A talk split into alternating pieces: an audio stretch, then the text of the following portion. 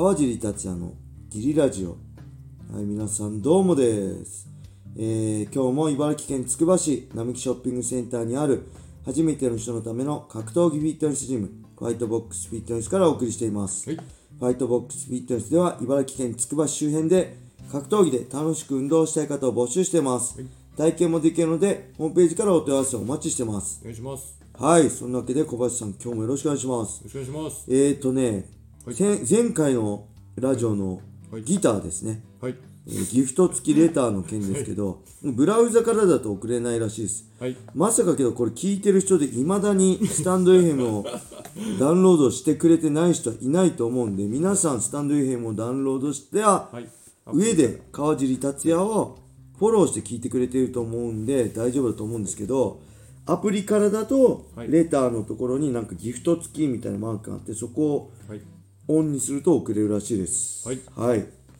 えー、っとねそんなわけで今日も行きましょう。あ、はい。そして最近の僕の悩みすいませんレターの前に。えーっとね今日ねジムでも言ったんですけどね僕、はい。ツイストパーマなんですよ。はい。でね、まあ、縛ってるんですよ、あのーこれ2ブロックで。はい。その後ろがねなんていうんですか小林さんあれ。ガチガチになガチガチに。あれえー、何？絡まって。絡まっちゃってもうどうしようもないんですよ、もうリンスかけてとか柔らかくしてとかいろいろ言われたんですけどもうそういうの次元を超えたぐらいぐちゃぐちゃになっててはい。もう残る手段は切るしかないんじゃないかって 切るしかないぐらいなんですけど、もう本当にはい。束ですよね。束でぐっちゃぐちゃになってるんです多分寝相悪い。固まっちゃってるんですよもう。固まって絡まって。そう固まっちゃってるからどうしほどきようがないんですよ。なんでもしそのほどく方法を知ってる人がいたら、はい。教えてください、あの美容師とかの友達がいる人もうほんとぐっちゃぐちゃで、はい。半端じゃない、もう切るしかないんですけどもしそれでもほどく方法が知ってる人いたらね教えてくれると固形物みたいな状態嬉しい。になそう固形物ですね、はい。あの苔みたくなってます。髪の見てないけど。束が。そう髪の束のぐちゃぐちゃですね、もう硬いんでほぐれないんで、もし知ってたらよろしくお願いします。お願いします。はいそれではレターいきましょう、はい。えー、川尻さん小林さんこんにちは。いつもジリラジオ楽しみにしています。えー先日の夢が破れた後の人生の向き合い方の放送でのお二人のお話がはい心に染みました。はい。えー私事で恐縮ですが、はい転職のために半年勉強して受験した資格試験でわずかに点数が足りず不合格し、はいえー思い描いていた今後の新しい生活を全てダメにしてしまった自分を、はい。ここ最近は責めるばかりでした、はい。えー夢は遠のいてしまいましたが、川尻さんの「それでも生きていくしかない」の言葉を前向きに受け止め、はい。えー自分の希望に向けてこれからどんな風に歩いていこうかとなんとか前を向けそうです、はい。えー川尻さんは心が折れる経験は何度もあったと話されていましたが、はい。川尻さんが大怪我からカムバックしデヌシバーさんから勝利した試合には本当に感動をもらいました、はい。えー無敗の世界王者よりも敗戦や怪我などの逆境から立ち上がってくる選手の姿勢に勇気や感動をもらいます、はい。えー長くなりましたがこれからもジリラジオコバラジオを楽しみにしています。あります。はいありがとうございます。これあれですね。夢破れたっはい。ていう人ですね。はい。えー、なんだろう。あのねまあ今後なんか全てね思い描いていた今後の新しい生活を全てダメにしてしまったとかね、まあ、すごい自虐もう僕も自虐なんですごい気持ちわかるんですけど、まあ、全然そんなことないですよね全てはつながってるしその失敗も、あのーまあよく言うね成功への過程でしかないんで、うん、気にすること、まあ、気にするってそれをなんだろう本当糧にしたり教訓にするのはありだけど、はい。あーそれを力にしてねまた立ち上がって前に進めばいいだけなんで、はい。えーでこれ前も言ったけどね、あのーなんだろうこん何か困難とか迷った時一歩踏み出して歩き始めれば、自分がねしっかりずるせずブレずに、あの間違ったことをせずに、あの前に進めば絶対誰か手をね差し伸べてくれる人はいると思うんで、はい。あのー一歩とりあえず踏み出していけば、うん、いいんじゃないかなと思いますね。僕もその感じです。僕も絶望を何度も始まってね、もう無理だ。もうほんと絶対嫌だよって思ったけど、まあそれでもね、あのいやもう一回やってみようって一歩踏み出すと、はい。あのねたくさんの人が助けてくれたりねあの力になってくれたりするんで、まあ、それは俺がね人を裏切ったりね格闘技から嘘ついたりせずちゃんと向き合ってやってきたからだと思うんで、まあ、その辺を忘れずに、はいまあ、今後もね人生続くしはい。なんだろう。頑張ってほしいですね。僕はい JB スポーツのね、はい。で練習した時ね JB スポーツほんときついんですよ。はい。あのめちゃくちゃきついんですよ。でねいっつもね、まあはい。きつくてトイレで吐いたりしするんですけど、トイレでねはい。あのトイレの壁にねあのあれですね。なんだろう。こう夢がちょっと待って。なんだっけ？この人書いてあってね。夢が遠のくになって自分からね夢からね遠のいてるんだよって。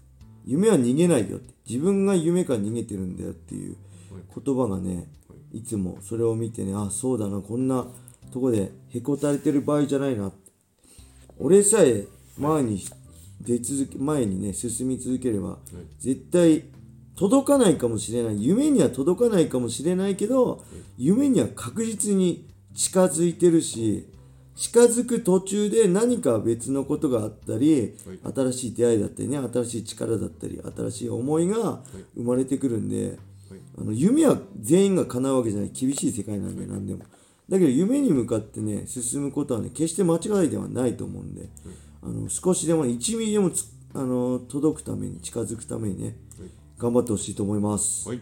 はい。それでははい。あもう一個いっちゃいましょうか、はい。えーっとねちょっと待ってください。はい。